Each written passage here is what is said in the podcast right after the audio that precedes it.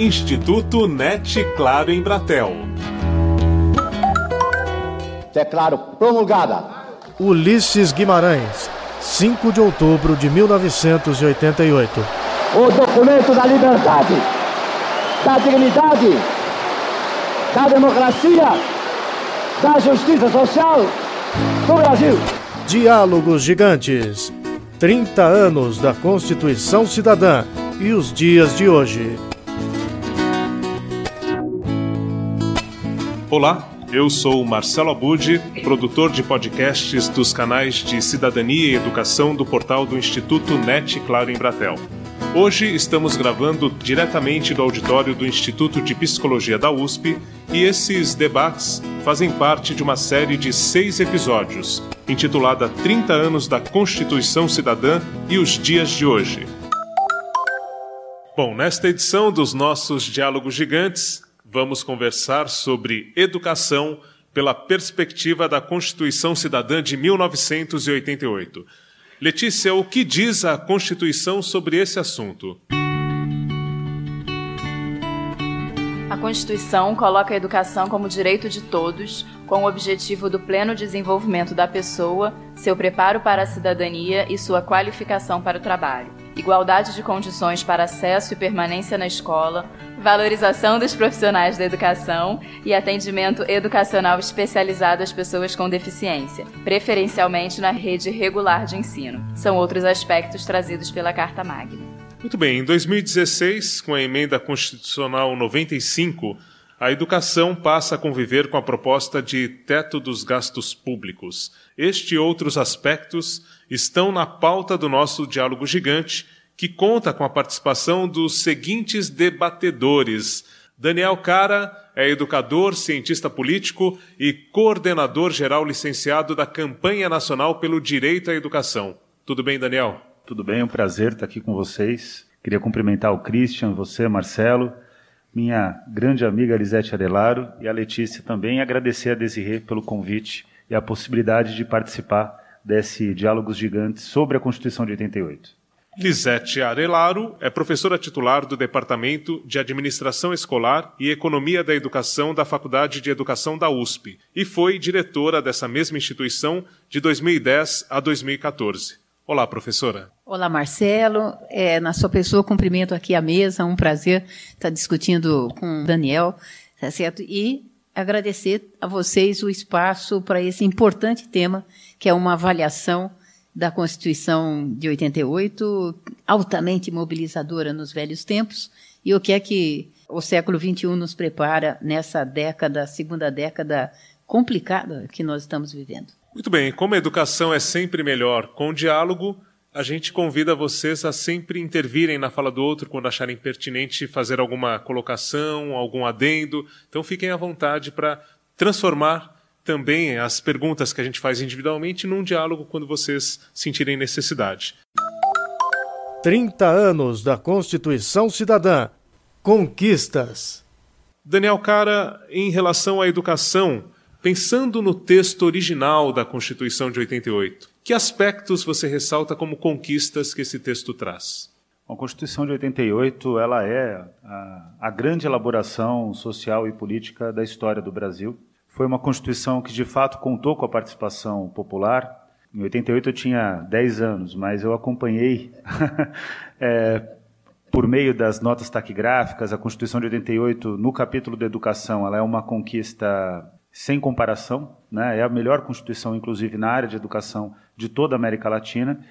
E o que eu mais acho interessante do texto constitucional é que a Constituição coloca o direito à educação como um direito em centralidade, ela é capaz de colocar no artigo 6 que o direito à educação é o primeiro direito social listado na Constituição Federal de 88, a ordem não é alfabética, ou seja, se interpretou que a Constituição reconhece a educação como um direito que abre porta para os demais direitos, e esse é um elemento central, e isso teve uma participação fundamental de um grande educador, professor titular e emérito dessa universidade, da Universidade de São Paulo, que foi o professor Florestan Fernandes, que nas notas taquigráficas da aprovação do artigo 6 do debate do artigo 6 da Constituição Federal, ele vai dizer que a educação é um direito que abre porta para os demais direitos, que introduz os demais direitos. E isso é verificável de maneira empírica na vida concreta da população, porque, por exemplo, uma mãe e um pai com acesso à educação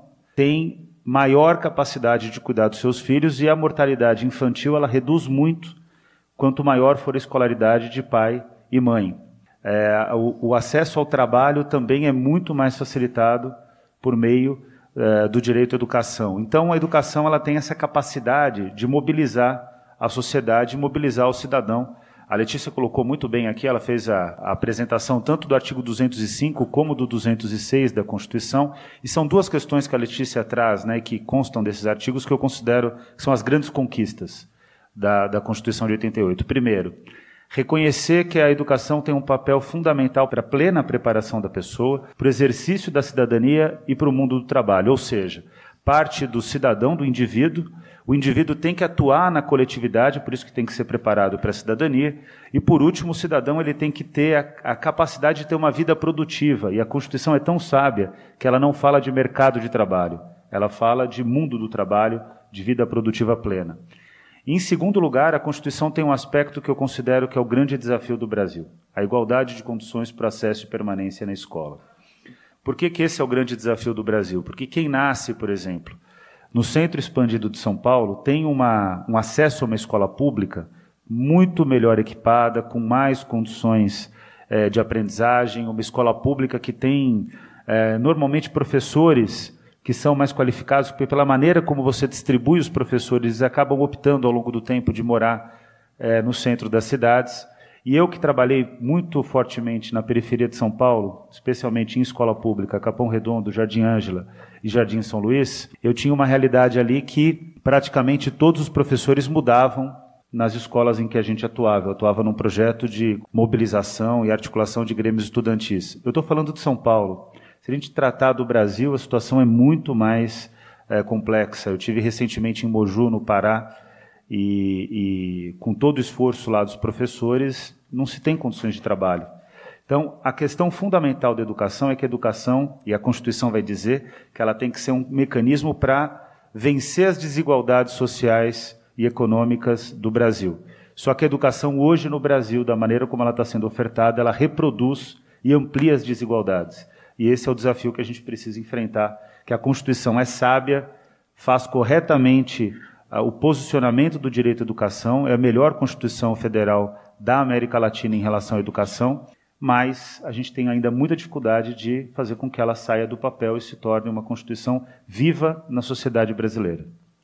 Professora Lisete, a Constituição prevê, entre outras coisas, além do que o Daniel Cara já comentou, o atendimento educacional especializado às pessoas com deficiência isso dizendo que deve acontecer preferencialmente na rede regular de ensino. Eu queria que a senhora comentasse esse e outros aspectos, até na fala do Daniel Cara, que considerem importantes como conquistas trazidas pelo texto original da Constituição. Pensando no que está escrito ali, o que, que a gente teve de conquistas naquele momento? Bem, Marcelo, diferentemente do Daniel, eu, eu participei. Essa é a vantagem de trazer várias idades aqui para o debate, né? Diferentemente dele, eu uh, fui ativa participante no processo de constituinte. E nós criamos, na ocasião, até para. Uh, eu acho importante isso porque isso foi uma característica do momento histórico. Nós criamos um Fórum Nacional em Defesa da Escola Pública, que incorporava um conjunto de entidades, conjunto de entidades nacionais, mais a OAB, mais a SBPC, mais a ABI, assim, que eram uh, realmente interlocutores fundamentais naquele momento histórico. Então, acho muito importante destacar esse aspecto da, da Constituição de 88. Ela obrigou que os, que os movimentos uh, realmente se organizassem. Então, eu estou dizendo aqui porque os ruralistas, por exemplo, não, não bastava mais telefonar para o deputado e dizer, escuta, inclui aí esse artigo.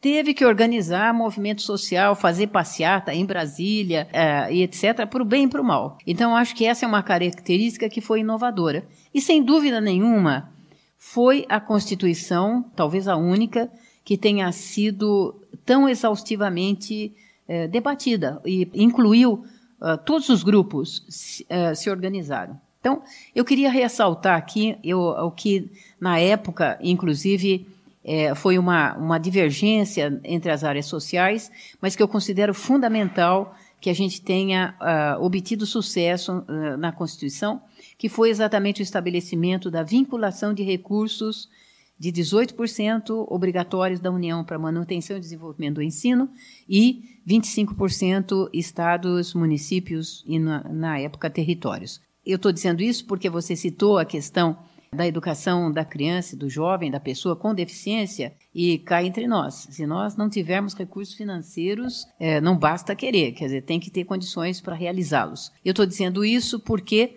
é, nós, na época, divergimos, e é só uma curiosidade que eu acho muito importante os nossos ouvintes saberem, que é exatamente uma divergência com a área da saúde, é, porque a ideia exatamente do SUS, de, uma, de um sistema único de saúde, havia sido proposto também para nós como uma possibilidade de um, de um SUE, de um sistema único de educação, e naquele momento nós é, divergimos e eu diria que acho que a prática histórica mostrou que nós tínhamos um pouco de razão. Porque, na verdade, a história da saúde é diferente da nossa. História da saúde, do ponto de vista de gestão, é uma história federal e a nossa era uma história, é uma história estadual, né, que depois foi municipalizada, mas é uma história estadual. E, efetivamente, a reserva de recursos, é, constitucionalmente falando, ela garantiu um investimento que com todo respeito o SUS, que é uma belíssima proposta, talvez a melhor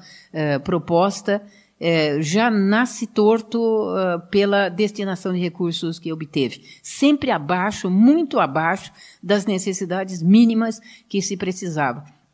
Então, acho que o critério, estou né, dizendo isso porque em seguida a saúde vai também eh, reivindicar, até os economistas que eram contra, vou me permitir citar aqui um, um conhecido, uh, José Serra, hoje senador, uh, de fato, quando ele foi ministro da Saúde, ele mudou de ideia. Né? Nós tivemos possibilidade histórica de acompanhar a mudança dele, que defendeu contra a vinculação de recursos. Todo economista é contra a vinculação de recursos, porque diz que ingessa, ele, eles mandam, querem, querem flexibilidade. E, de fato, quando ele foi ministro, ele percebeu que, na verdade, economistas tiram dinheiro das áreas sociais sobre qualquer razão que, aliás, é um dos problemas da nossa Constituição.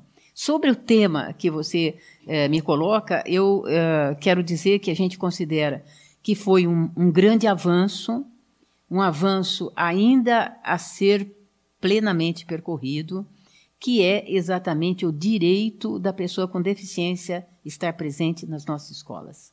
Parte delas não estão, por diferentes razões, e parte delas, se nós não investirmos é, realmente num atendimento como eles merecem, respeitando de fato as deficiências, é? É, nós vamos poder voltar a um discurso superado de que é melhor as escolas, aspas, especiais, que segregam. Por uma coincidência, Marcelo, nós acabamos de publicar aqui um livrinho que é, é, fruto de uma pesquisa financiada pela FAPESP, chamada Direitos Sociais, Diversidade e Exclusão, a sensibilidade de quem as vive. O que é muito importante é que esse, este livro, esse material, foi é, fruto do depoimento das pessoas com deficiência, que é este é um grande problema. Deixem as pessoas com deficiência falarem. Né? E nós temos uma questão, por exemplo, vou dar um exemplo aqui, a questão uh, da obrigatoriedade uh, de Libras, de termos professores de Libras para os surdos, que não teriam nenhum problema de acompanhar uh, com qualidade, com sucesso, qualquer modalidade preferência de, de ensino. E, no entanto, até hoje, nós matriculamos as crianças com surdez e, na verdade, eles estão encostadinhos nas salas porque, de fato, nós não temos esse mínimo de condições. Né? Se nós formos discutir os cadeirantes em relação a, a realmente acessibilidade, apesar de termos uma legislação que, que eu diria que é até objetiva, que é eficiente em relação a pensar uh, na mobilidade das pessoas com deficiência física, nós temos, mesmo na cidade de São Paulo, na cidade quase mais rica da América Latina, é? É, cerca de 20% das escolas que, de fato, possibilitam alguma mobilidade. O que, o que as pessoas fizeram foi o seguinte: tirar a escadinha e fazer uma rampa que ninguém seria capaz de subir com uma, com uma cadeira. Tá certo? Ou, ou, ou bengala, só se ele voasse, né? Quer dizer, então é, é uma é um conceito, quer dizer, é uma é uma é um pro forma, não é? é? E aí mostra de uma certa forma a não prioridade que a pessoa com deficiência é, recebeu. Nós uh, podemos falar a mesma coisa uh, dos cegos, porque efetivamente nós temos hoje uma tecnologia à disposição que permite que qualquer criança, jovem ou adulto cego acompanhe um, perfeitamente as nossas aulas, não é? E, e, no entanto, às vezes até para um digitador uh, braille você tem uh, dificuldades. E vou falar uma coisa feia, até aqui na Universidade de São Paulo. É? Então, é, é muito, é para a gente saber, foi um ganho, é muito importante, nós temos que defender essa ideia. Hoje, o movimento das pessoas com deficiência, os diferentes movimentos das pessoas com deficiência estão uh, se organizando cada vez mais e reivindicando esse direito, mas um direito que encontre nas escolas públicas e privadas condições efetivas de educação e formação uh, para eles. Então, foi avanço, mas tem caminho a ser feito.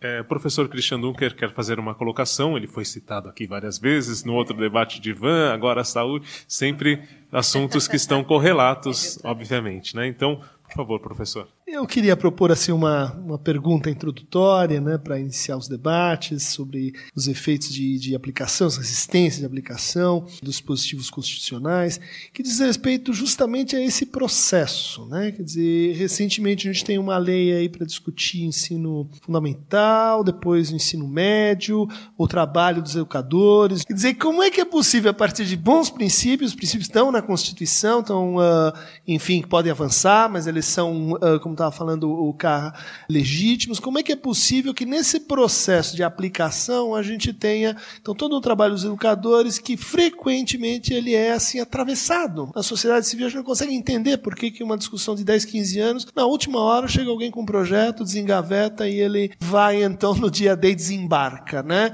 Isso parece um, um, um desperdício de recursos assim de inteligência, de, de raciocínio estratégico. Vocês confirmam essa impressão assim leiga e, e o que, que a gente faz em relação a isso? Essa é uma excelente pergunta, né?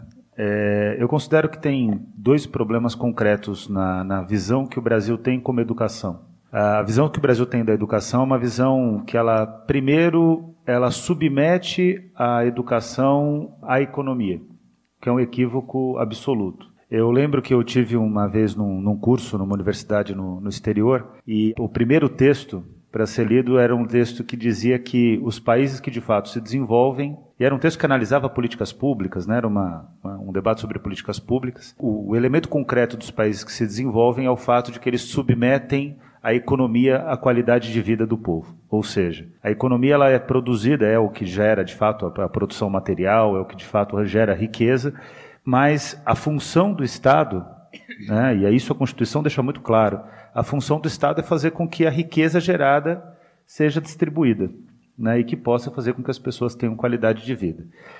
É, o elemento concreto é que no Brasil a educação sempre é debatida em função da economia. Se a gente pegar agora a imprensa, hoje, pegar a Folha de São Paulo, Estado de São Paulo, o Globo, praticamente todas as fontes que são ouvidas e, e, eu falo isso com tranquilidade porque eu, eu, praticamente vivi 12 anos falando todas as semanas com a imprensa.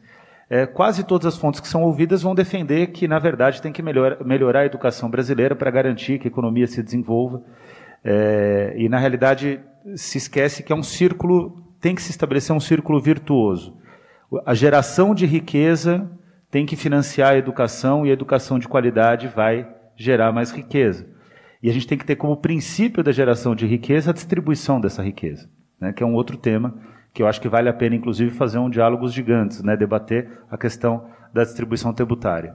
E o segundo aspecto, Christian, que eu acho que você traz de maneira muito presente na sua fala, é que no Brasil não são os educadores que lideram o debate da educação, ou que são ouvidos em relação ao debate da educação. É, hoje, agora, acontece o dia D, que é um dia de mobilização da Base Nacional Comum Curricular do Ensino Médio.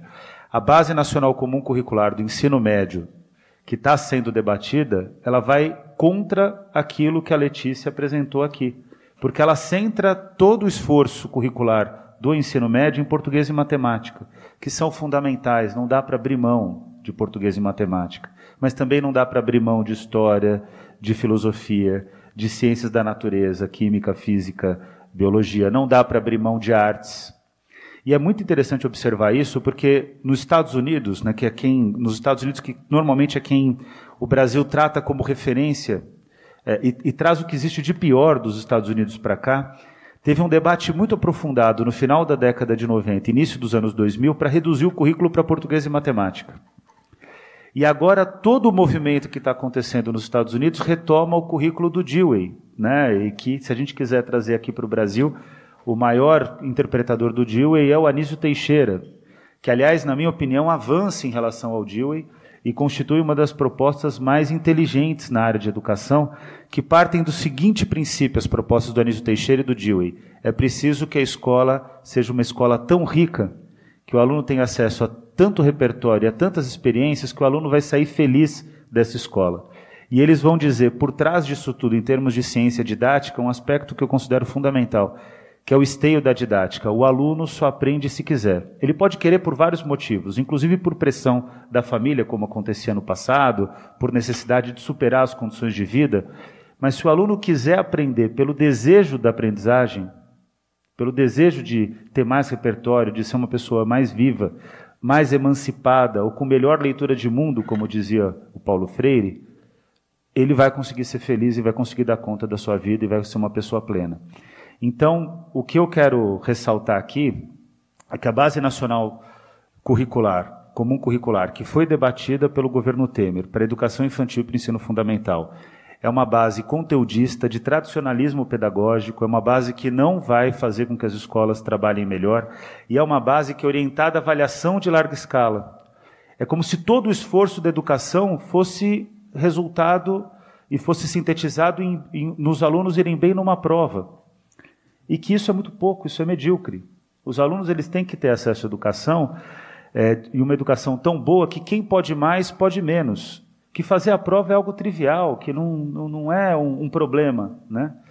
E isso é algo que a gente precisa mudar. E é uma base nacional comum curricular preconceituosa, porque excluiu a questão de gênero e a questão uh, de uh, orientação sexual, que precisa sim ser debatida nas escolas, porque é uma questão de cidadania. E a base do ensino médio é o reducionismo curricular, que o mundo agora está abandonando e o Brasil, com quase 18 anos de atraso, agora está tentando implementar aqui. Então, hoje a gente tem dito, né, nas redes sociais, nos debates, ontem principalmente foi um dia de debate sobre esse tema, né, nas redes sociais, que o dia D tem que ser um dia de denúncia das condições de trabalho dos professores e das péssimas condições para aprendizagem dos alunos. Então, respondendo objetivamente, fazendo um fechamento, a educação precisa ser o reino da pedagogia. A educação precisa ser é, coordenada pelos educadores. Os educadores não podem tomar as decisões sozinhos, porque a educação pertence a toda a sociedade. Mas eles têm que ser o caminho e, a, e, e os líderes né, desse processo de discussão na sociedade brasileira. Nunca foi. Nós temos dois grandes pensadores na área de educação, internacionalmente reconhecidos, Paulo Freire e Anísio Teixeira. A educação brasileira nunca foi liderada pelos educadores. E o resultado disso é que, de fato, a gente tem uma escola que não é a escola que o pensamento educacional brasileiro planejou e que poderia produzir. Professora Lisete.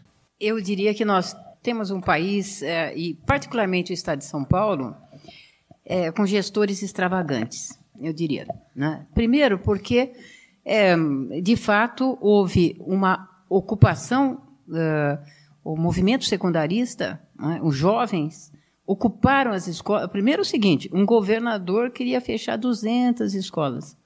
Num país que nós temos ainda 20 milhões estimados, porque nunca ninguém, de fato, fez essa pesquisa, a não ser nos anos 70, 20 né? milhões de analfabetos, você quer fechar escolas. Né? Já, é, já é de uma extravagância total. Mas, é, veja bem, no Brasil todos os jovens ocuparam escolas para dizer é, fundamentalmente o seguinte: queridos professores, nós gostamos muito de vocês, só não gostamos das suas aulas, tá certo? E se vocês escutassem a gente, a gente tinha proposta bem interessante para fazer a coisa ficar mais interessante. Então, a grande questão é a seguinte: que tal ouvi-los? Eles estão fora do debate. E, por incrível que pareça, nesse momento também extravagante que nós estamos vivendo no Brasil, né, eu diria que a emenda constitucional 95 não foi proposta por nenhum país no mundo, porque não existe um, um país que tenha sido tão irresponsável ou cínico tá certo, de propor uh, realmente congelar recursos nas áreas sociais por 20 anos. 20 anos são dois planos nacionais de saúde, de educação, de assistência social, e 20 anos são duas ou três gerações de jovens, né, com novas ideias. Então, é, uma, é, uma, é, é um momento extravagante. Por isso que combater a emenda constitucional 95 é dever permanente de qualquer cidadão minimamente interessado no desenvolvimento do país. Primeiro ponto. Segundo ponto, temos que reformar. No caso, hoje a discussão é sobre o ensino, o ensino médio. Sem dúvida nenhuma, precisamos mudar o ensino médio. Até porque a questão, uh, por exemplo, São Paulo, enquanto estado mais rico da federação, uh, uh, e o Brasil como um todo, vive uma situação um pouco até dramática, porque nós estamos formando mais jovens na nona série do ensino fundamental e, e, e eles não estão indo necessariamente para o ensino médio.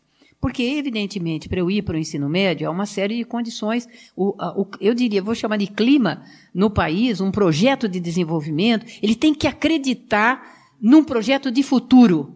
E isso acho que é um, um, um grave, uma grave situação que nós estamos vivendo. Quer dizer, o jovem está desesperançado. E, portanto, se ele é um caixa de supermercado, como tantos, ir para uma escola noturna, e o governo está fechando os cursos noturnos também, sem dúvida nenhuma, tem que ser muito bom o curso, muito motivador para ele achar que ele trabalha nove, dez horas. É? Vamos discutir reforma trabalhista, é? que significa mais exploração deles, e efetivamente é, aguentar três horas, quatro de aula tem que ser muito interessante. A proposta que, vem, que foi feita, eu, eu diria para vocês que nenhum, se nós entrevistássemos secretamente é, qualquer um que participou, nenhum deles teria coragem de defender. Não há defesa possível. É, eu, eu quero dizer o seguinte: o PSDB já, já produziu coisas muito melhores do que eles estão propondo agora. A gente fica pensando, estou dizendo isso porque quem elaborou foi o grupo do Fernando Henrique Cardoso, 1 e 2, que estava agora no MEC, liderados pela Marina Castro. E ainda continuam, porque é, é o mesmo grupo. Então, é surpreendente, porque até do lado deles tem coisa muito melhor, muito mais interessante e tal.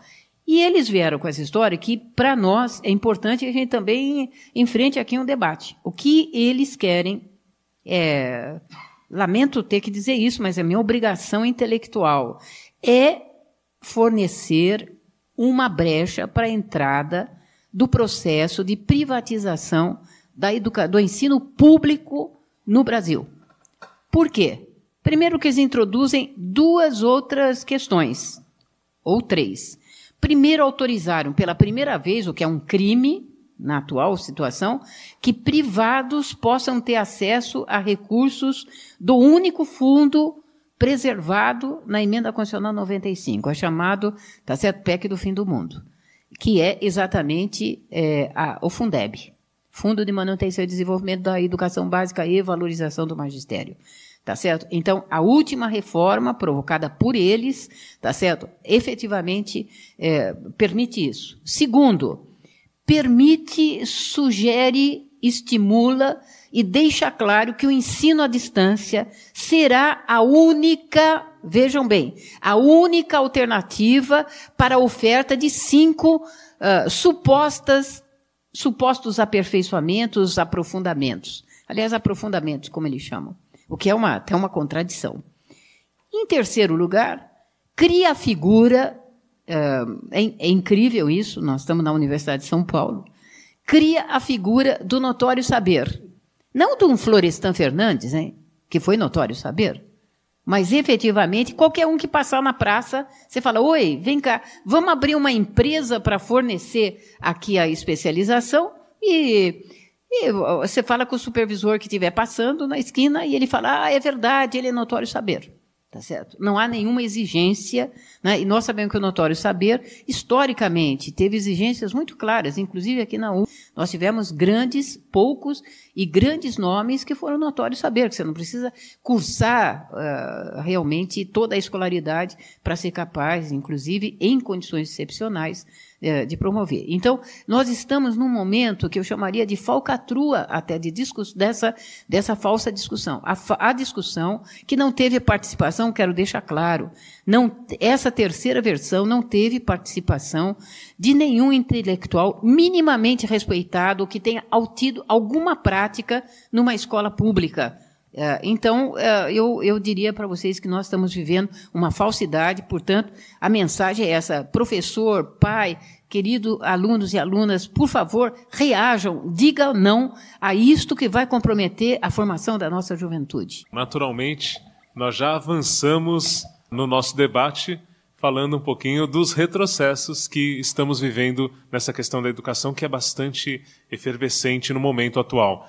Mas antes de dar continuidade a esses aspectos que a gente tem verificado no momento atual, eu gostaria de retroceder um pouquinho para a gente fazer uma análise dos últimos 30 anos, a partir da promulgação da Constituição de 88, o que de fato a gente teve de avanço concreto, que a gente percebe que funcionou na educação brasileira nesses últimos 30 anos, a partir da Constituição de 88.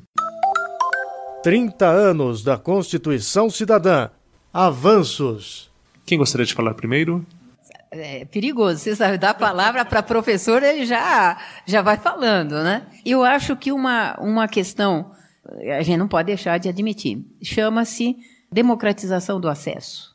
Ou bem ou mal, nós temos uma realidade importante na área de educação. Praticamente hoje, passado 30 anos, nós somos talvez a única área social que pode chamar-se de republicana, porque o bem ou mal, 85% de qualquer criança, jovem ou adulto que estiver matriculado na educação básica, e isto só se aplica à educação básica, o chamado ensino obrigatório, não é? ele estará matriculado numa escola pública estatal, ainda. Né? Mas, de fato, nesses 30 anos, podemos dizer que ela realmente se realizou uh, como uma política social uh, de direito para a maioria da população brasileira. Acho que essa, isso, sem dúvida nenhuma, é uma, é uma conquista que não pode ser deixada de lado. Em contraposição, eu diria que nós temos um grande problema que eu acho que a gente ganhou e depois retrocedeu, que é a gestão democrática. A gestão democrática é interessante que a gente já perdeu na origem, porque a Constituição diz textualmente gestão democrática nos estabelecimentos oficiais. Bom, se é princípio da educação, tinha que se aplicar a todos. Mas lá nós já enfrentamos o ensino privado, é, não admitindo que gestão democrática fosse um princípio para todos. Perdemos. Né? Agora, é interessante o movimento nos anos é, 80 e 90 foi de criação de conselhos de escola, de tentativa de ampliação de uma visão mais é, de decisão mais coletiva, planos políticos pedagógicos discutido com a comunidade, e isto, nos anos 90, foi um, um eu diria, um boom é? Quer dizer, se criaram-se é, conselhos regionais e, eh, e, conselhos populares de educação que foram muito interessantes. E é incrível que agora, é, exatamente no, no, século XXI, é, nós encolhemos a, a, o conceito de gestão democrática. Gestão democrática é quando as pessoas concordam comigo. Quando divergem, tá certo? Eu baixo a lei. Então não interessa o processo de formação, interessa o resultado. E o resultado é isso que o Daniel citou aqui dos exames nacionais. Então eu vou ver a nota. Se teve a nota, tá bom, tá certo? Não interessa é, sequer, vou falar uma coisa absurda, que a criança esteja feliz. tá certo? Que esteja satisfeita e que tenha isto que é uma questão fundamental na educação, vontade de saber mais, tá certo? O estímulo à curiosidade. Isso tudo está é, fora da, dessa jogada. Eu queria lembrar só uma experiência é, aqui internacional que eu acho que a gente precisaria se basear nela, já que, já que as experiências das universidades públicas não têm servido, eu diria, para sensibilizar os nossos gestores estaduais e nacionais, eu sugiro a leitura dos livros da Diana Havit. A Diana Havit foi uma secretária de educação durante sete anos do estado de Nova York. E ela diz: Olha, eu entrei exatamente porque a semelhança de qualquer lugar do mundo, há uma discussão sobre qualidade de ensino e há uma crise de qualidade de ensino no ensino americano, e particularmente no estado de Nova York, onde ela assumiu. E ela disse: Olha, eu entrei e segui as normas que, por suposto, o Banco Mundial recomendava e que eu acreditava que eram salutares. Primeiro, uniformização do currículo. Vamos parar com essa flexibilidade curricular. Então, currículo único. Dois, provas estaduais, já que estamos nos Estados Unidos e, obviamente, o Estado é o âmbito que define a, as avaliações. Terceiro, realmente professores com reajustes salariais proporcionais ao rendimento, aspas, em rendimento, que é uma discussão ainda é, anticientífico dizer isso, não tem nenhuma prova, mas enfim, é adotado, de fato, como recomendação do Banco Mundial, os professores vão receber proporcionais ao rendimento que seus alunos tiveram nas provas estaduais. Passados sete anos, a Diana Ravish diz, olha, escreveu um livro chamado A Vida e Morte é, do Ensino Americano, no qual ela diz: Olha, queridos, eu lamento dizer para vocês, eu realmente fiz o que o seu mestre mandou e não deu certo. Um, não melhorou a educação americana. E ela falou: Eu lamento muito, porque me dediquei com muita, com muita mesmo uh, convicção de que isso ia dar certo. Segundo, é, o currículo único, na verdade, empobreceu o currículo estadual. Os alunos é, realmente estão cansados e hoje, é, não sei se vocês sabem, mas há um movimento dos pais contra os testes, porque virou uma mania de testes que uh, eu li agora uma, uma manifestação, eles criaram uma associação contra os testes, porque uma criança nos Estados Unidos, na, correspondente à nona série, hoje nossa aqui, pode chegar a ter feito 112 testes durante a, o seu percurso, tá certo? E terceiro, que, é, que realmente entre os professores. Ela falou: eu lamento, porque de fato nós matamos a possibilidade do trabalho coletivo é, de professores, porque a cultura pedagógica implica confiança entre os pares. E a definir salários com competição interna impossibilitou que, inclusive, o sucesso dentro de cada escola não fosse mais socializado entre eles. Porque eu não vou contar para o meu potencial adversário, que pode tirar a minha gratificação, se ele vai ganhar 500 reais mais do que eu, porque ele vai descobrir como é que eu fiz melhor, eu realmente não falo. Portanto, ela diz: olha, cuidado com recomendações que nem sempre são fruto de quem está com a mão na massa, respeite mais os professores. E eu queria dizer uma coisa muito importante. Hoje, a Diana Havit tem, tem um movimento em todo os Estados Unidos e está propondo que nós tomemos cuidado com as multinacionais que estão chegando no país impondo esse tipo de coisa. E ela está denunciando lá a Pearsons como uma editora, a, talvez a maior editora do mundo, que impôs e está impondo, pagando para as pessoas se convencerem que um currículo único pode ser bom. E ela diz: quero denunciar Pearsons aqui. Temos uma versão nacional e ela fala assim: isso sub, eh, torna subversivo a, a, a ação eh, deletéria, inclusive na possibilidade de uma formação integral do nosso, das nossas crianças, dos nossos jovens. Então, eu, eu diria que é, é, um alerta, mas para dizer o seguinte: nós temos as, as, condições ainda, e eu tenho dito para os meus alunos: leia a Constituição de 88 antes que você perca direitos que você nem sabia que você os, os tinha. E quero ressaltar aqui uma das coisas que eu acho mais importantes da Constituição de 88. Ela diz com muito equilíbrio o direito de aprender e de ensinar. Isso significa duas coisas. Nós, professores, temos resguardado o nosso direito de dar as nossas aulas do jeito, por isso que tem lá pluralidade pedagógica, mas também tem um outro lado. O aluno tem o direito de aprender. E, portanto, se nós estamos adotando estratégias de ensino que não estão funcionando, nós temos obrigação de rever as nossas estratégias em respeito ao direito da criança de aprender. Eu acho isso de um equilíbrio muito grande, um respeito aos professores, mas um respeito aos alunos de todo o país. Daniel, temos mais a acrescentar à fala da, da professora Lisete nesse momento e, e, uma questão também que foi tocada, que eu acho que é importante, é, a Constituição prevê a valorização do profissional da educação, né? Plano de carreira, como é que isso tem, nos últimos 30 anos, avançado? O que, que a gente tem de positivo nesse cenário, nos apontamentos feitos pela professora também? Bom, a gente tem que analisar a Constituição como o início de um processo de construção de uma sociedade que de fato seja uma sociedade mais justa. E quando se faz essa análise, é sempre importante lembrar que a Constituição ela, ela também é fruto de uma luta social. Nem tudo aquilo que a gente queria foi aprovado na Constituição de 88, e os movimentos educacionais eles começam a construir um processo de ampliação da Constituição de 88. Uma das principais conquistas que nós tivemos quando a gente aprova a emenda constitucional 53 de 2006 do Fundeb, que foi rapidamente citado aqui pela, pela Lisete, que é o fundo que financia as 40 milhões de matrículas, são 140 bilhões de reais hoje, e esse dinheiro é pouco. Falta 55 bilhões de reais para garantir uma educação de qualidade, os professores podendo ensinar e os alunos podendo aprender. Mas quando a gente vai construir o Fundeb, eu acho que esse é um, um elemento importante, a gente altera o artigo 206 da Constituição para colocar o piso do magistério. O que é o piso do magistério? Para uma jornada de 40 horas, os professores vão receber R$ 2.500, mais ou menos.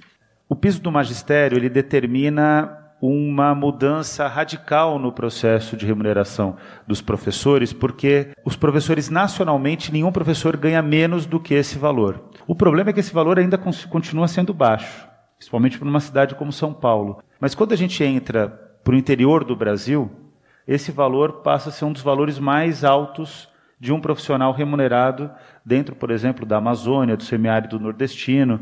Então, essa questão do piso foi um grande avanço. Qual é o problema, Marcelo? O problema é que o piso não está sendo implementado. Primeiro, nove governadores, dez governadores, na verdade, é, cinco com coragem de colocar o seu nome na ação no Supremo Tribunal Federal, e outros cinco apoiando essa ação, mas não colocando o seu nome, como pessoas que estão questionando o piso, entraram no Supremo Tribunal Federal em 2009 contra a lei do piso. E a gente conseguiu ganhar no Supremo Tribunal Tribunal Federal. Eu fui um dos articuladores da Micus Curi, que é uma peça que você apresenta ao Supremo em que a sociedade civil diz qual é a sua posição em relação ao piso do magistério. E a gente ganha essa ação o nosso advogado, que foi o Salomão Ximenes, hoje é professor da Universidade Federal do ABC. A gente ganha essa ação e com isso o piso começa a valer e esse é um elemento fundamental para a qualidade da educação. Qual é o problema do piso? É que muitos estados e muitos municípios conseguiram subterfúgios para não cumprirem a lei. Então a gente ainda tem essa luta. Em relação à Constituição de 88, eu costumo dizer que é, ela, ela foi um, um em relação à, à pergunta inicial, né, ela foi um, um grande instrumento de democratização da educação. Nós ainda estamos distantes de conseguir qualidade da educação. Mesmo em relação à democratização da educação, nós temos hoje 2,8 milhões de brasileiros de 4 a 17 anos fora da escola. Em 2009, a gente aprovou uma emenda à Constituição que obriga a educação dos 4 aos 17 anos. Antes era só ensino fundamental, então eram nove anos de escolarização, dos 6 aos 14 e a gente consegue ampliar para os 4 aos 17 anos. O Brasil hoje é o país com a maior escolarização obrigatória do mundo, é um dos maiores, é, das maiores conquistas que nós tivemos. Isso foi uma luta muito árdua que a gente conseguiu vencer no Congresso Nacional. Agora, nós ainda temos um, um Uruguai para incluir, né, praticamente uma população equivalente à do Uruguai, né, quase a população do Uruguai, 2,8 milhões de brasileiros nas escolas, e a questão da qualidade ela é fundamental qual que é o texto que complementa a Constituição em relação à qualidade da educação. E a própria Constituição é quem demanda esse texto, o artigo 214, é o Plano Nacional de Educação. O Plano Nacional de Educação, além dos 10% do PIB para a educação pública, e são 10% do PIB para cumprir as outras 19 metas. A gente criou um mecanismo chamado custo aluno qualidade inicial, que foi um mecanismo desenvolvido pela Campanha Nacional pelo Direito à Educação, com uma participação central do professor José Marcelino de Rezende Pinto e várias outras professoras, outros educadores. O que, que significa isso? Que toda escola pública tem que ter professor que recebe o piso, política de carreira, número adequado de alunos por turma, eh, formação continuada para os professores e todas as escolas, com internet e banda larga, laboratórios de ciências, laboratórios de informática, quadra poliesportiva coberta, é, sala de leitura, alimentação nutritiva, que é fundamental a questão da alimentação. Elevadores, além das rampas. Exatamente, já, já entrar. Bom, todas as escolas têm que serem acessíveis. Isso é uma, uma questão é, é, de princípio do, do, do custo aluno qualidade inicial. E transporte escolar digno, que para quem mora na cidade parece que é uma questão trivial. Vocês não imaginam quantas crianças morrem no campo ou são acidentados por um transporte escolar irresponsável.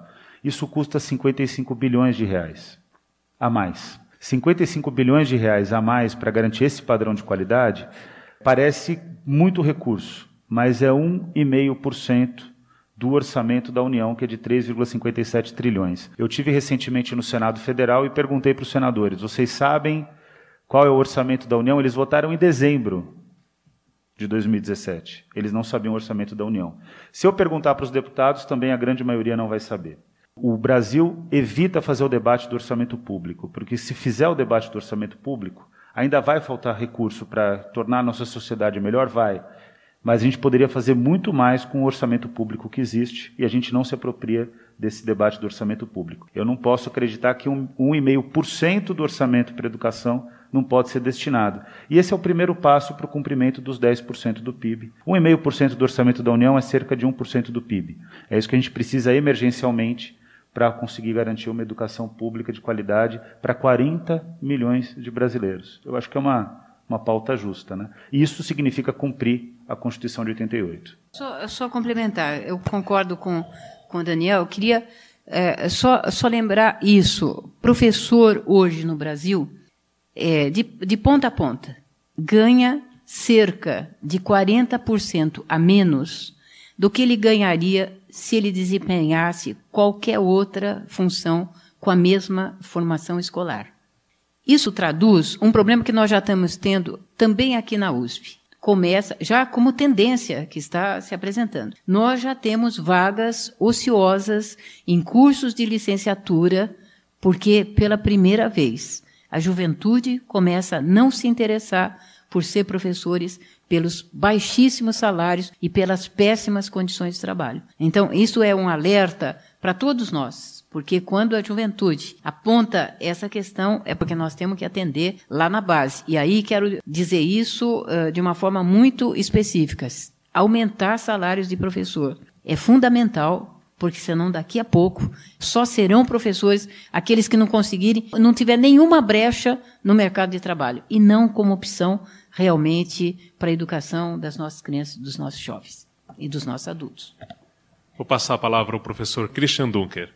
Queria fazer uma pergunta sobre a tensão entre o interesse privado e o interesse público. E envolvendo, se possível, uma consideração de vocês sobre as universidades também. Porque o que a gente acompanhou nos últimos uh, anos, e, bom, submeto isso à consideração de vocês, é uh, uma espécie de privatização branca. Né? O, grandes grupos universitários se expandiram pelo país afora, ao modo de monopólios, quer dizer, o pior que o capitalismo pode, pode, pode produzir, com uh, uma espécie de parceria corrupta e, não me entender, insuficientemente denunciada, né? E que estabeleceu uma espécie de passo para trás nas nossas pretensões de formação e de qualificação universitária. Lembro que há 20 anos eu dirigia um programa de pós-graduação e a gente tinha no horizonte a contratação de doutores e a e incentivo à pesquisa.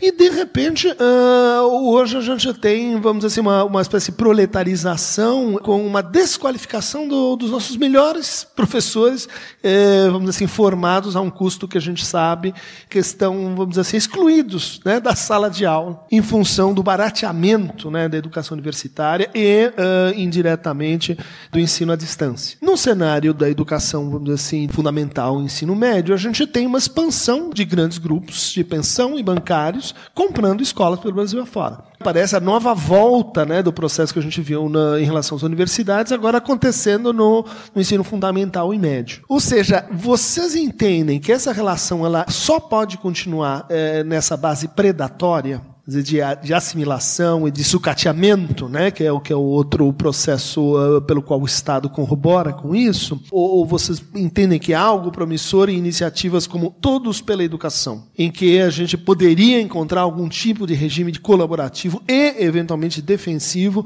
numa associação entre interesses públicos e interesses privados? Essa é uma excelente pergunta. Primeiro, são dois elementos que acho que precisam ficar claros. Há uma questão de mercado. Hoje a Croton Anguera, que é o maior grupo privado de educação superior do mundo, participa do índice da Bolsa de Valores. É o único grupo privado, estritamente privado, que participa do índice da, da, da Bolsa de Valores. A, a Vale é privada, mas ela é uma privada que começa sua história como uma empresa pública, uma empresa mista, né, com participação estatal. Petrobras é uma empresa mista. É sempre bom lembrar que a Petrobras é uma empresa mista. Muitas vezes no debate as pessoas se esquecem desse fato. É, inclusive é uma questão que deveria ser debatida concretamente. Embraer, empresa mista. Agora está sendo adquirida pela Boeing, que é um absurdo. É uma perda gravíssima de uma empresa que tem um papel fundamental no desenvolvimento econômico do país. Agora, a Croton, quando ela entra no mercado do ensino superior, Christian, ela entra para disputar um mercado de 50 bilhões de reais em potencial, altamente financiado pelo Estado brasileiro por meio do FIES. O FIES ele é um fundo que ele tem um aspecto programático que é correto, porque o cidadão brasileiro quer educação. Ele deseja educação. E ele sabe que educação é a única coisa que ele tem para conseguir construir o seu projeto de vida de forma concreta. É aquilo que pertence estritamente a ele. E é o que vai abrir as oportunidades no mercado de trabalho. Então, o FIES ele absorve essa ideia, mas vende uma falsa promessa. Qual é a falsa promessa do FIES? É que qualquer curso e qualquer diploma vai garantir o ingresso bem sucedido no mercado de trabalho. Não vai. Então o FIES precisa efetivamente agora um fundo que sangre em 30 bilhões o, o Tesouro Nacional. Está reduzindo, mas ainda é uma sangria muito grave. O FIES precisa passar por uma auditoria, porque as universidades cobram o preço que quiserem do FIES. Precisa passar por regulação de qualidade. E aí, o ensino superior, a gente está aqui numa casa do ensino superior, eu faço doutorado na Faculdade de Educação da USP, a gente tem que ter a clareza no Brasil que o ensino superior vai ter que sim recuperar aquilo que não foi feito na educação básica. E isso acontece nas públicas e acontece nas privadas, e não tem jeito, tem que recuperar, porque o professor do ensino superior não deixa de ser educador. Ele tem que ter princípio de garantia do aprendizado do aluno. Ele tem que lutar dessa, travar essa trincheira de maneira obsessiva. O que está acontecendo é que nós estruturamos um mercado de ensino superior que é o maior mercado do mundo potencial e tem a maior empresa já extremamente bem posicionada. O problema é que com a crise econômica, tanto o FIES quanto o ProUni Que é outro caso, que é concessão de bolsas, mas diminuiu a arrecadação das empresas de, de, ensino superior e, com isso, conseguem conceder menos bolsas. E o resultado de conceder menos bolsas é, é um resultado de diminuição do programa. Então, a tendência é que o ensino superior comece a ser menos atrativo, em termos mercadológicos.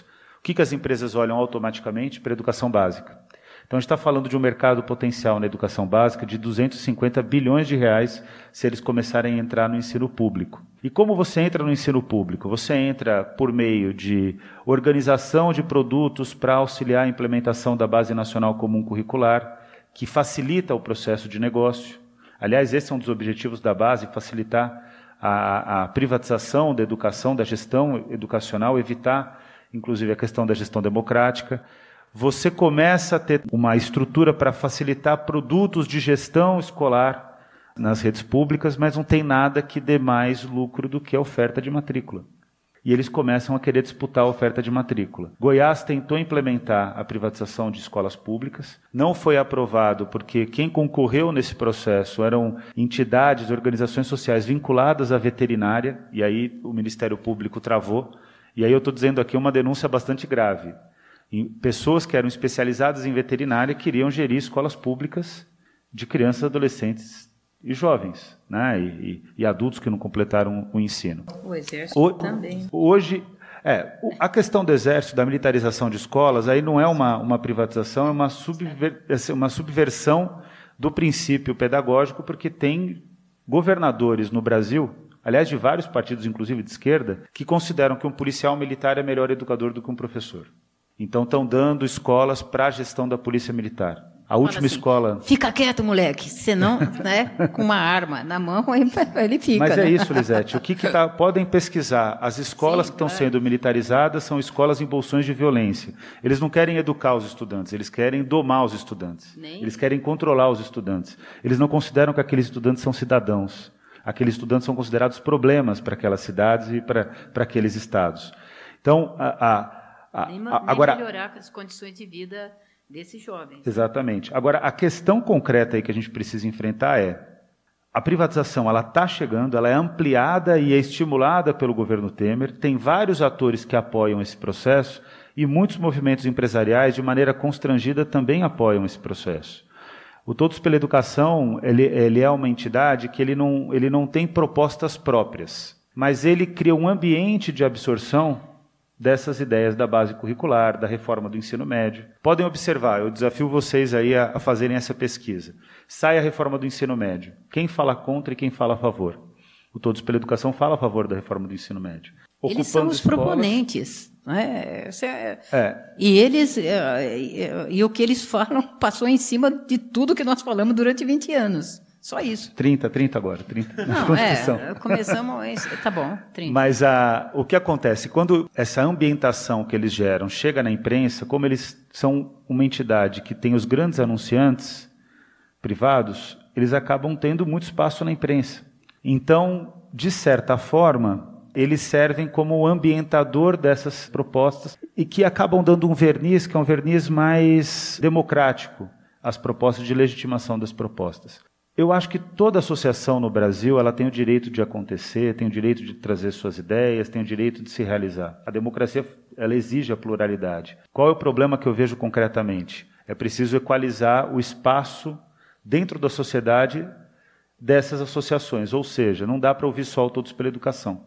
Tem que ouvir também Campanha Nacional pelo Direito à Educação, tem que ouvir os professores da Universidade de São Paulo. A campanha fala muito é. na imprensa até. Eu gostaria que mais professores falassem na imprensa. Gostaria que mais educadores falassem na imprensa. Eu acho que isso mudaria o jogo. Posso complementar uma? Eu acho que aqui eh, nós discutimos a educação básica, mas acho que tem uma conquista muito importante da Constituição de 88 que a gente não discutiu, que é sobre a autonomia das universidades. Exatamente tendo o tripé ensino, pesquisa e extensão. Isto significa realmente, como significou e tem significado, a possibilidade, e não por acaso, as universidades públicas somos as melhores escolas superiores do país. Com diferenças é, de projetos, de, de vocações, de missões, mas somos. Isso significa uma jornada de trabalho minimamente digna, uma formação do professor científica, artística e literariamente bem fundamentado e, evidentemente, condições de trabalho minimamente decentes.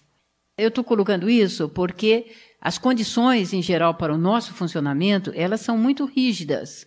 Nós somos muito controlados, quero deixar claro aqui. Tudo bem, o povo que nos sustenta, e, é, mas eu acho que a gente tem respondido à altura realmente da, dessa reivindicação. Porém, nós, temos uma, nós tivemos um ganho. Vou, vou, citar duas coisas que eu acho que foram um avanço nesse percurso. É, primeiro, a questão das cotas. Acho que não, a, a USP, a gente sabe disso, é uma universidade historicamente elitista, é a última que está aderindo. Aderindo com dificuldade, faz lá uma concessãozinha, já acho que fez demais.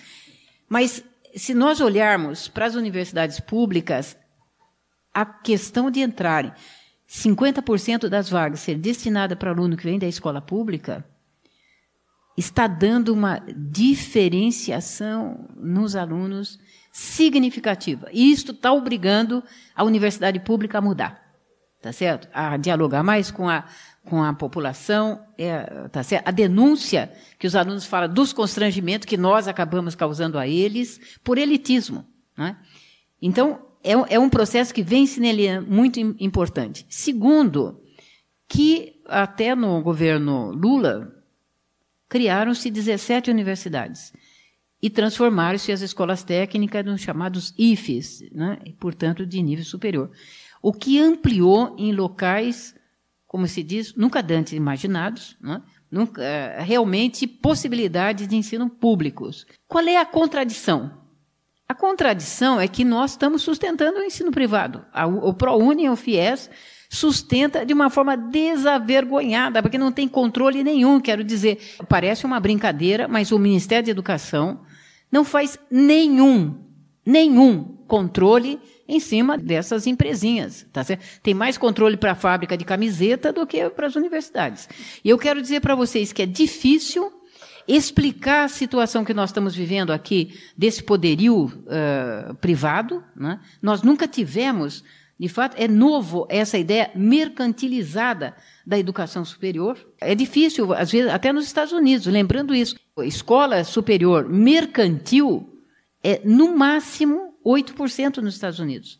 E elas são constrangidas, tá certo? Não é como aqui. Quer dizer, você pega uma crota, uma anguera, que tem a cara de pau. Hoje, hoje nós temos até alunos, dizer, alunos nossos, que primeiro já não dizem mais nas escolas privadas que têm doutorado, porque é condição para ser demitido. Não é? A segunda questão é que também não se chama mais diretor, chama gestor. De fato, esses gestores falam com a maior cara de pau. Querido, quando vai se reclamar do que acontece nessas escolas, fala, querido, você tem a aula pelo que você paga. Tá certo? Seu curso, especialmente dos de licenciatura, custa 169, 189. Aliás, em junho, quando eu estava vindo, aliás, para debater Base Nacional como Curricular aqui na USP, eu uh, ouvi uma dessas universidades à distância, que está ganhando terreno no Brasil, né?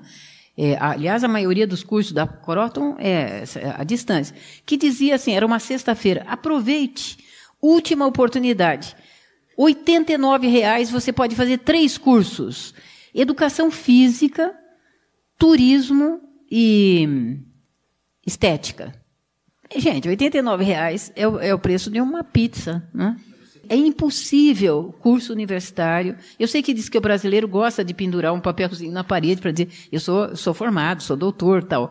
Mas é, eu, eu realmente me preocupo muito, porque hoje a Croton tem 800 escolas de ensino médio.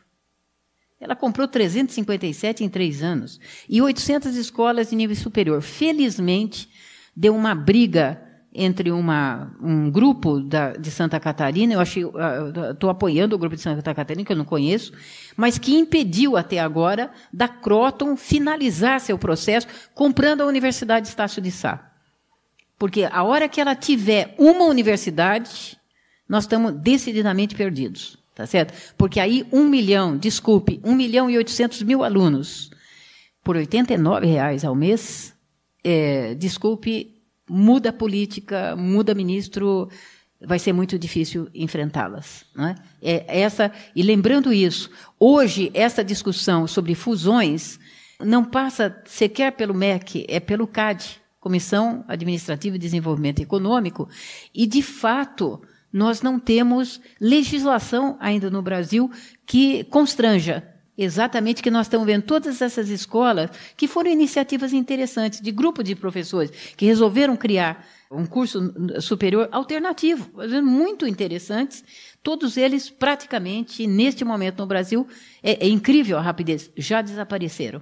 Então mantiveram o nome porque convém, porque tem, tinha uma, uma, uma, bela história é, de esforço. Então, é isso. Agora, infelizmente, eu digo que o Todos pela Educação é uma entidade que, até agora, não contribuiu. Pode contribuir? Potencialmente, eu diria assim, sim.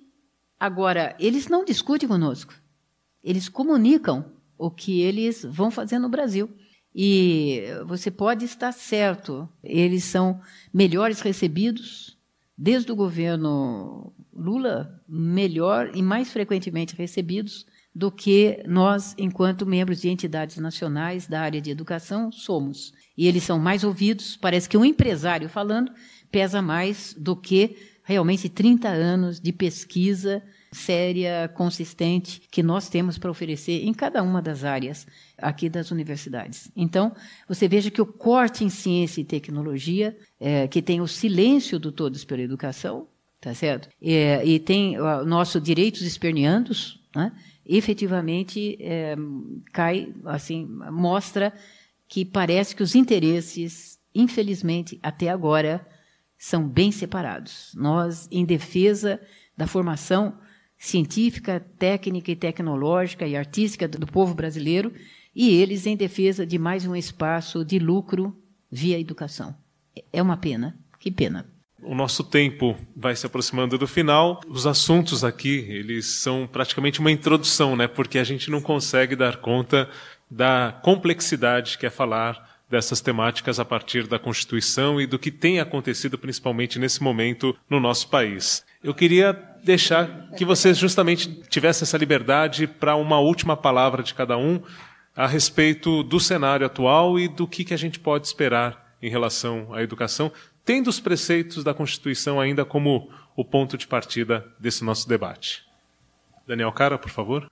Bom, em primeiro lugar, eu tenho muita esperança e eu tenho muita esperança porque, de fato, eu acredito que a gente tem um caminho aí que foi trilhado na Constituição de 88 e a gente viveu um período pós-Constituição de 88, especialmente é, um período razoavelmente recente, em que a, a vida estava melhorando, as pessoas estavam, de fato, sendo mais felizes, estavam construindo seus projetos de vida. E de repente, quem viveu no Brasil em 2010 não imaginou que existiria 2013, quem viveu 2013 não imaginou que aconteceria 2016, e a gente, a cada dia que passa, anda na rua, vê mais gente morando na rua, mais gente sem acesso à saúde, sem acesso à educação, as escolas precárias, as universidades com dificuldade de expansão. Mas a gente tem uma memória que as coisas aconteceram de forma melhor, mas principalmente a gente teve algumas questões que foram estruturais. A Lisete falou das, da política de cotas. Eu participei da construção da política de cotas no Senado Federal e na Câmara dos Deputados como militante da sociedade civil. Tive 12 anos lá de, de, de trabalho cotidiano no Congresso Nacional. E o que eu quero dizer para vocês é que, como conselheiro da Unifesp, da Universidade Federal de São Paulo, vocês não imaginam a mudança que está acontecendo na Unifesp, que já tem cotas desde 2013 em relação à composição dos estudantes, a, ao engajamento dos estudantes na mudança da sociedade brasileira. Eu tive com divulgadores científicos, praticamente todos jovens, num debate com é, os, os presidenciáveis, os partidos políticos e candidatos sobre educação, ciência e tecnologia, especialmente sobre ciência e tecnologia. E você vê aqueles divulgadores científicos que têm milhões de pessoas que assistem os canais e que são pessoas comprometidas com o desenvolvimento da sociedade brasileira. Então, de fato, a, a, eu sinto que a política está de costas para a sociedade, a política institucional. Os governantes estão de costas para a sociedade. Mas eu acredito que a sociedade vai começar cada vez mais a criar alternativas para, de fato, fazer com que o Brasil volte a ficar no rumo certo. É, tem questões que são muito simples, Marcelo. Por exemplo, é, apresentar o dado de que falta 1,5% do orçamento público para fazer uma revolução nas escolas públicas. Aqui no estado de São Paulo são 216 bilhões o orçamento. São 3 bilhões, dos 55 bilhões do Brasil, a gente precisa de 3 bilhões para o estado de São Paulo para mudar as escolas do estado de São Paulo. Inclusive, é, com um pouco mais de recurso, consegue fazer com que a USP, o Unesp e o Unicamp voltem a ter o seu papel social de desenvolvimento do Brasil e da sociedade paulista também. Então, eu vejo que a gente está com a faca e o queijo na mão para começar a reconstruir essa virada. Não vai ser de uma hora para outra.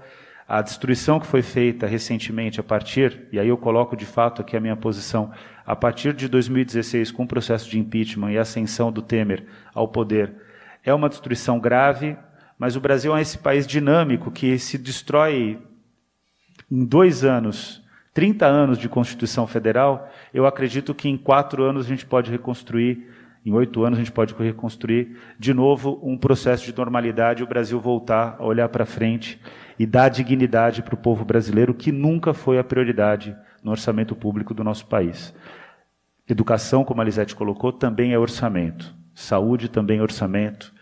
Ciência e tecnologia também orçamento, a gente precisa fazer com que o povo brasileiro seja o centro do orçamento público do nosso país. Foi um prazer enorme estar aqui com vocês, queria agradecer uh, o convite e espero acompanhar e ser convidado para outros diálogos que de fato são espaços fundamentais para a gente garantir um debate qualificado e com o debate a gente vai encontrar alternativas para a mudança da nossa sociedade. Muito obrigado. Agora a professora Lisete faz também as suas considerações finais, por favor. Eu tenho uma identidade com o pensamento do Paulo Freire, então eu vou dizer aqui que, como Paulo Freire, não basta denunciar, nós temos que anunciar. Né? Então, acho que é um, é um pouco isso. Claro, a denúncia é fundamental para a gente entender o que está acontecendo. Né? Temos que entender o passado para até ver o que, uh, entender melhor o que se passa hoje, mas apontar para um futuro.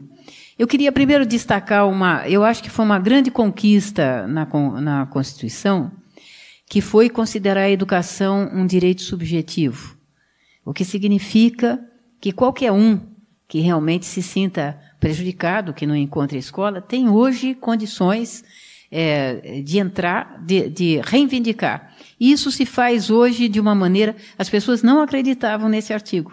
E é muito interessante, vou pegar aqui a questão das creches. Né? Nós temos 8 milhões de crianças que ainda não têm atendimento. Mas não há dúvida nenhuma que este, este artigo da Constituição possibilitou a organização mais eficiente dos conselhos tutelares, que têm cuidado dessa questão, os que funcionam, mas quando funcionam, e aí funcionam nessa direção, é, médios a médios, mas é, quando funcionam. E o Ministério Público, que tem se sensibilizado, aliás, por essas duas questões, Marcelo, que você levantou aqui. Primeiro, as crianças pequenas, tá certo? que acho que tem sido objeto, uh, hoje no Brasil, de convencimento, inclusive, dos prefeitos, de que tem que atender a educação infantil com prioridade. É uma, uma questão nova no Brasil, né? E a primeira infância sempre foi desconsiderada. A gente achava que criança pequena era para ficar em casa só esperando ela crescer para se matricular na escola. Né? Hoje nós temos um outro entendimento. É... E segundo, uh, os portadores, uh, as pessoas com deficiência. É, porque, de fato, o Ministério Público tem dado prioridade para essas duas situações e algumas questões já é, começam, algumas escolas foram obrigadas, visitadas por eles e foram obrigadas, um, a dar vagas, tá certo? Porque também escolas públicas e privadas rejeitavam matrícula para uh, crianças com deficiências, e hoje nós temos, eu acho que um avanço positivo, com todas as limitações que eu uh, já, já explicitei. E acho que eh, nós temos hoje movimentos de resistência que são fundamentais, nós estamos num ano eleitoral, que eu, eu, eu gosto de anos eleitorais, porque tudo que não, não se, os governos não fizeram em quatro anos, fazem no, no, no último mês aí de governo para inaugurar. Né? Então, nós, nós, a gente vê, especialmente escolas sendo inauguradas, hospitais e etc. Às vezes não com pleno funcionamento, mas, de todo jeito, tendo o prédio lá, depois a gente até vai fazendo outros movimentos. Mas há, há portanto, quer dizer, há uma, há uma possibilidade. Eu, eu diria também, como recomendação, se você é contra a emenda constitucional 95, que de fato vai atrasar o Brasil, né? e internacionalmente o Brasil já está sendo analisado de uma forma mais precária do que as nossas condições reais. Né? Se você realmente quer um futuro melhor, é, preste atenção, veja o que você perdeu com a reforma trabalhista e se mobilize no dia de hoje reclamando, esperneando. Eu acho que o, o direito de reclamar e a juventude de propor, no dia de hoje, que escola que eles desejam, que alternativas que eles querem, é uma boa oportunidade para a gente mostrar que realmente o Brasil tem vida própria, as escolas têm vida inteligente e realmente projetos muito importantes na área de educação existem podem ser construídos e deverão ser defendidos com muita garra por quem faz a educação pública no Brasil. Muito obrigado pelo espaço. Eu também espero que seja o primeiro de vários. Olha, tem até esperança que vocês resolveram discutir, é, abrir esse espaço para discutir a nossa querida Constituição de 88, que eu considero que foi um ganho histórico. Se ela não existisse, ai de nós. Muito obrigada. Agradeço aos participantes e agradeço ao professor Christian Dunker por estarmos aqui nesse auditório hoje.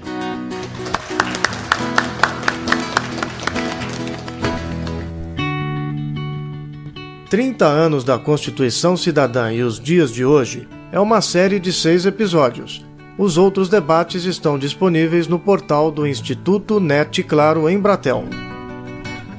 Este podcast teve apresentação de Letícia Couto e Marcelo Abude, produção de Marcelo Abude e Daniel Greco, locução Daniel Greco, trabalhos técnicos Rodrigo de Vasconcelos, editora de conteúdo Desirê Luiz, realização Instituto NET Claro em Bratel, apoio Instituto de Psicologia da USP.